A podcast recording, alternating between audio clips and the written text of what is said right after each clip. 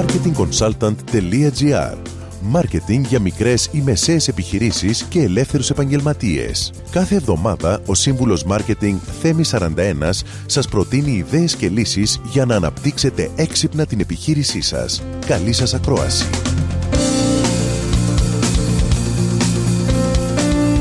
Γεια σας! Σήμερα, ο Έλληνας καταναλωτής έχει πολύ διαφορετικό προφίλ από αυτό που είχε πριν 5 ή 8 χρόνια. Σήμερα είναι κοινωνικά ευαισθητοποιημένος, αγχωμένος, απαιτητικός, πολύ συγκρατημένος, διαλέγει με μεγάλη προσοχή και κυρίως κινητοποιείται από ανάγκη.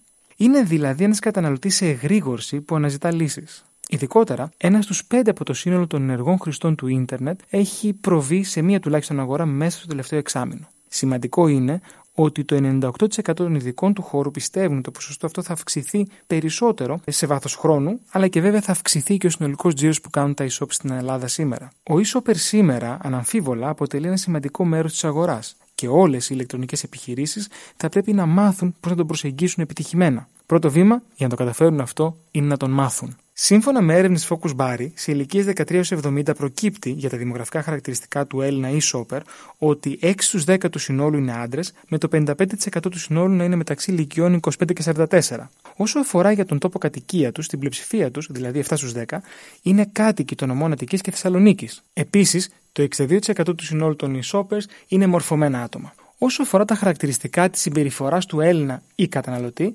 Όλες οι συμπεριφορές που έχει στις κανονικές του αγορές μεταφέρονται και στις ηλεκτρονικές. Εδώ θα αναφέρω μόνο αυτά που προκύπτουν από τη χρήση του διαδικτύου.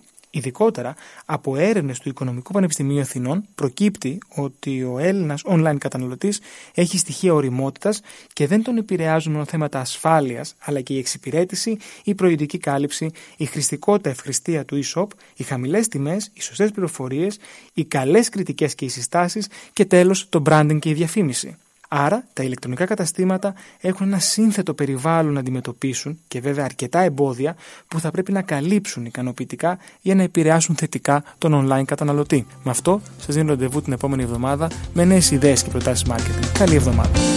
Μόλις ακούσατε τις ιδέες και τις λύσεις που προτείνει ο σύμβουλος Μάρκετινγκ Θέμης 41 για την έξυπνη ανάπτυξη της επιχείρησής σας.